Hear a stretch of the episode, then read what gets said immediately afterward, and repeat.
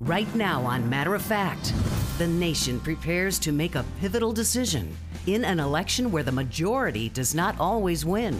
It's more important than anything to get it right than it is to call and declare a winner uh, too soon. What this bipartisan group is doing to ensure confidence in the vote and the outcome. Then, charges that a Republican task force kept voters away from the polls on election day. How threats to even a few can change the results for everyone. Plus, a rare visit to the Hopi Reservation in Arizona. We have 12 villages here on the Hopi Nation, which covers a span area of 1.5 million acres. Meet voters who say distance is just one more barrier in a 160 year struggle to secure the right to vote.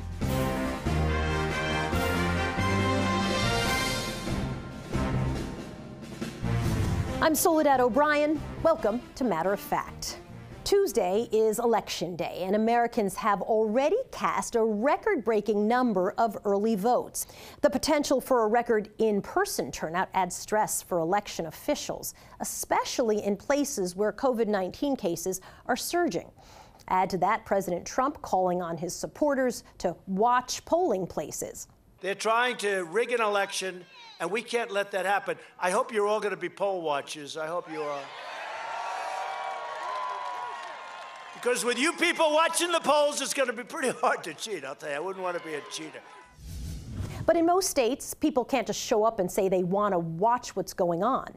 Poll watchers, whether they are recruited by political parties or watchdog groups, have to be certified by local officials and then assigned to specific polling places. I'm Jeffrey Metzler, and I'm a poll watcher.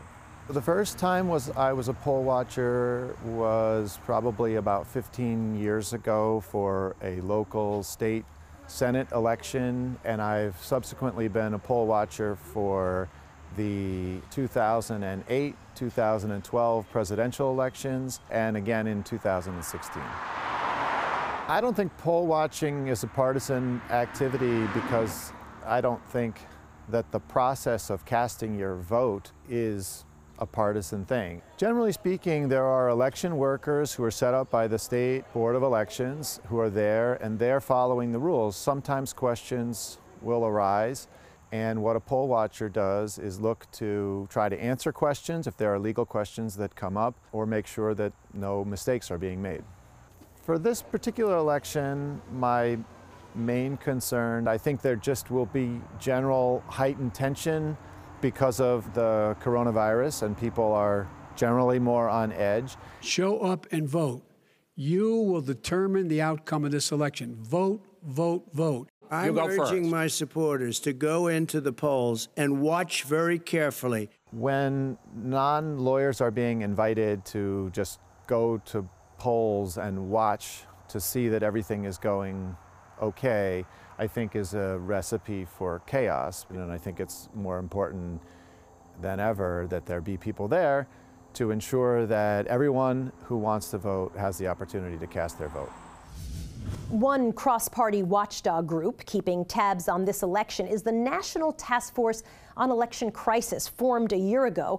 The group is calling on all media outlets to release plans for election coverage, including if and how they're going to call the races. Amber McReynolds spent 15 years as the director of elections for Denver, Colorado. She's one of the country's leading experts on election administration, and she's also a task force member. Amber McReynolds, it's so nice to talk to you. In this letter that you've sent out, you asked to uh, have the news organizations share publicly their plans to cover any politician who declares victory prior to your, meaning the news organization's, ability to make an accurate, evidence backed projection. So I'm curious, first and foremost, What's been the response to that letter? So what we're trying to do is just ensure that the news organizations are transparent and and provide that good information to voters so that we see more things more like how many mail ballots are outstanding, how many you know early votes were in the returns that were posted on election night, along with how many precincts still have to report. I think tamping down that kind of narrative, reminding everyone that every state has laws on the books that dictate how this process works. It's more important than anything to get it right and make sure that the votes are accurate uh, than it is to call and declare a winner uh, too soon. Certainly, the president has, has, in his rallies, many times, I think it's fair to say, sown the seeds of uh, distrust, right? That, that you can't necessarily trust the process, you can't necessarily even trust the people. You know, is transparency in the process going to be enough when there's going to be a push to say, hey, look at this, this is not to be trusted? Local officials around the country and state officials are the guardians of democracy and we need to be patient with them so that they can do the job because COVID has has put up a lot of uh, difficult circumstances for them in this process. Uh, also, there's over 9,000 local election offices that run this process. 90 over 90% of them only have five or fewer full-time staff members. So this process is very much driven by election judges and seasonal uh, employees that come in to help.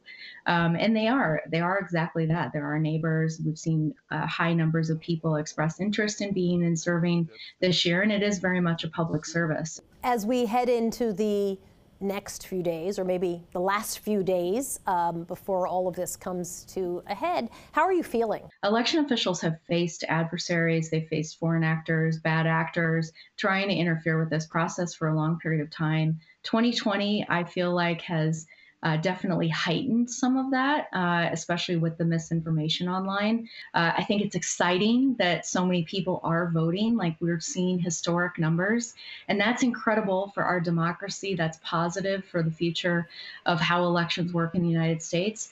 Um, and then, and I'm optimistic, uh, and I ha- I'm cautiously optimistic that. Um, that ultimately will have results timely, and that election officials, as they always do, will do what needs to be done and get the job done so that we can move past this election um, and, and go into the future and talk about real change and how to improve some of these things that have been challenging in a pandemic. Amber McReynolds, so nice to talk to you. Thank you. Sure. Next on Matter of Fact warning signs, armed officers at the door, an historic election 40 years ago. I was intimidated by the mere appearance of a Gestapo armband in my polling places. Can we prevent another round of intimidation at the polls? And the um, barriers we face here on the reservation are, I'm sure, different to uh, other communities out there. Meet the voters of the Hopi Nation and find out why it's so hard to make their voices heard.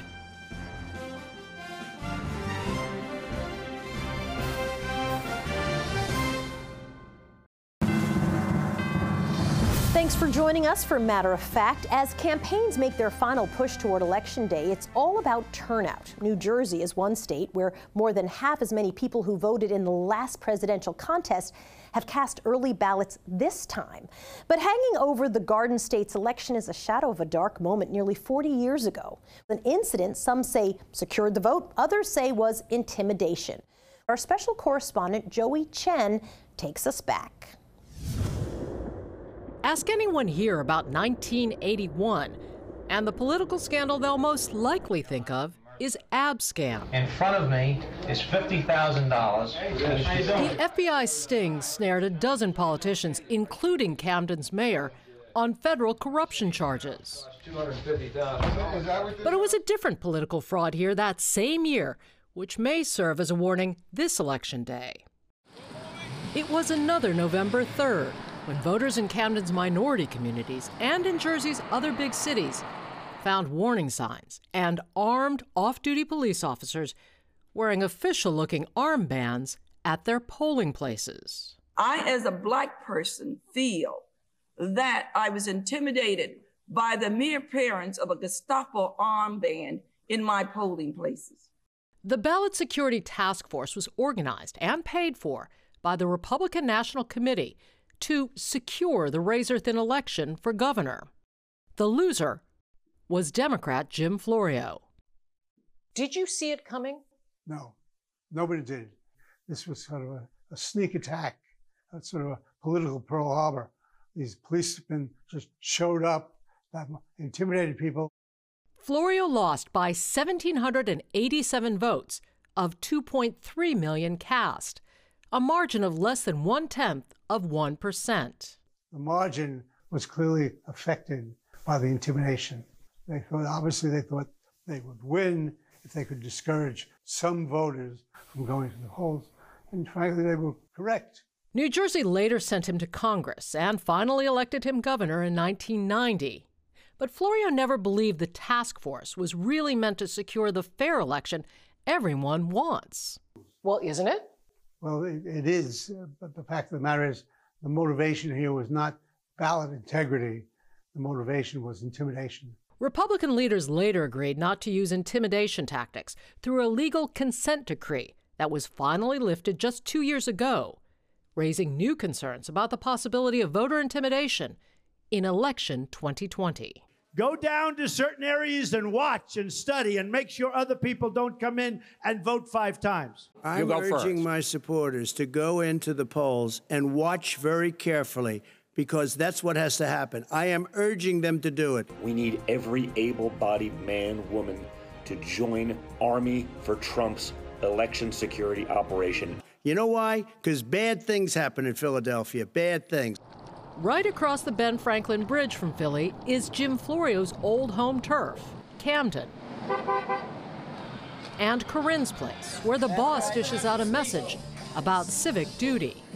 You know, how dare you not vote? And I mean, we, a lot of our ancestors were killed just to vote. Still, she says it's easy to see why many will just skip voting.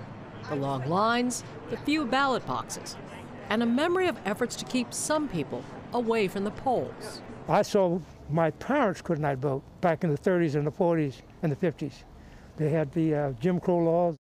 This time there's fear citizen militias, inspired by false claims of widespread voter fraud, might just pick up where the 1981 task force left off. Again, the, the remedy for this is to lift the level of awareness of people to this practice of intimidating voters and have people call it out.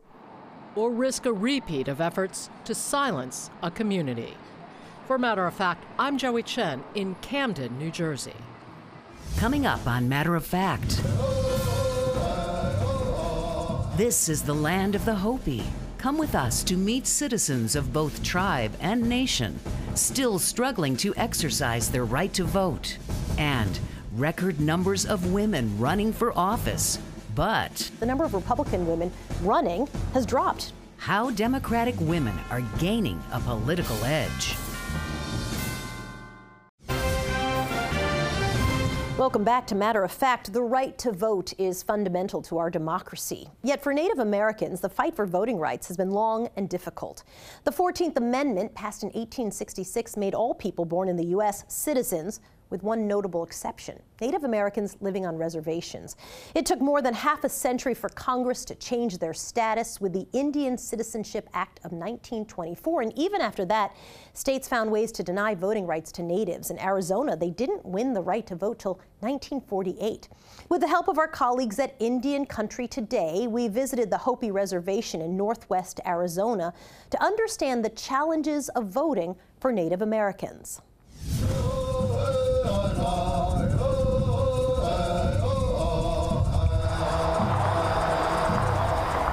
The um, barriers we face here on the reservation are, I'm sure, different to uh, other communities out there. Lomatalangwa ne Mark talayam tiwa yan pahan matiwa. Nakwatalang talaspensi hopi matiwa. Nekwantalawa talasemanayan hopi matiwa. Hi, uh, my name is Tiffany Banamtiwa. My name is Orion Duani. I am from Kykotsmovi, Arizona there's a lot of um, disparities um, that create um, unique challenges for places like here on Hopi that's rural. We have 12 villages here on the Hopi Nation, which covers a span area of 1.5 million acres. Um, and uh, they're, they're spread across three mesas.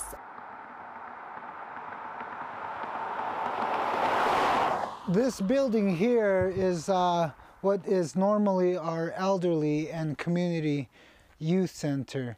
As you see, there's no sign signages indicating it is a polling site, but come election day, that will be all brought and that will be posted that this will serve as a polling site. There's a lot of people who don't have um, transportation out here and out on here on the reservation, we don't have public transportation. The area out here, we're so spread out um, and during this pandemic, not being able to all be together and talk about these issues, I think is a holdup for um, for what's going on right now with the the election coming up.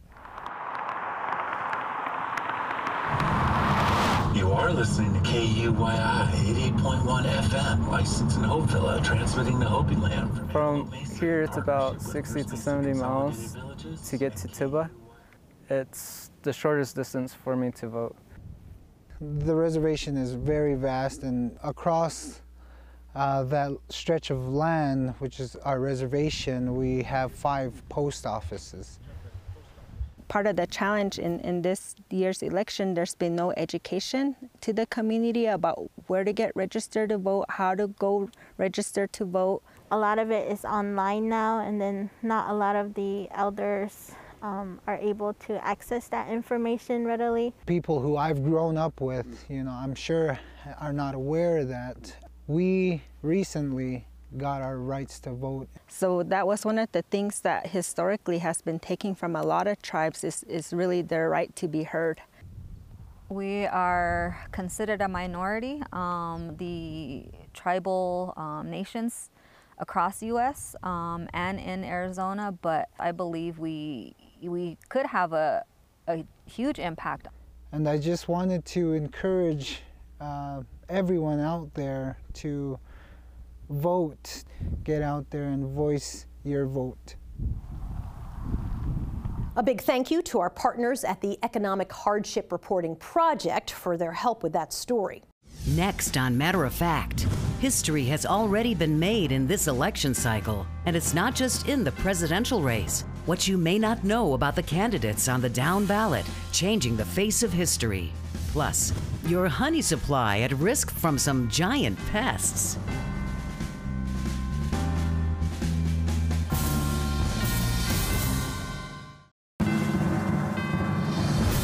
History has already been made during this election cycle, and it's not just in the presidential race. A record number of female candidates are running for the House of Representatives. The Center for American Women and Politics at Rutgers University crunched the numbers and they say there are 298 female candidates, 204 Democrats, 94 Republicans. We know of at least 130 black women who are running for seats in the House and the Senate. And even as overall numbers of women candidates rise, the number of Republican women running has dropped. The change isn't just happening in Washington, D.C. 47 women are running for statewide elected offices, including three in governor's races. Of those seeking statewide office, 28 are Democrats, 17 are Republicans. Coming up on Matter of Fact, can we ask a question? How do you destroy nests of murder hornets? We'll tell you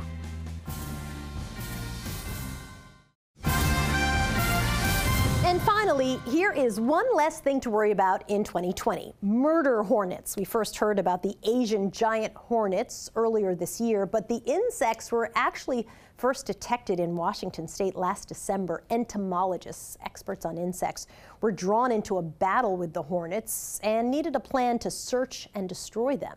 So recently, they caught three hornets and then they attached radio trackers to them using dental floss. They released them all, and one of the insects led scientists back to the nest inside of a hollowed out tree. Now, scientists literally vacuumed out a few of the hornets, set them aside so that they could do more research. Then they started the elaborate process of destroying the nest. So, first, they pumped foam into the tree, then they wrapped it in plastic and filled it with carbon dioxide. Researchers say they are pretty confident that they have knocked out the first nest in the U.S. Of course, there's no guarantee that there aren't others. None of those scientists who were involved in the actual mission were stung, thank goodness, making these hornets pretty much all buzz and no sting.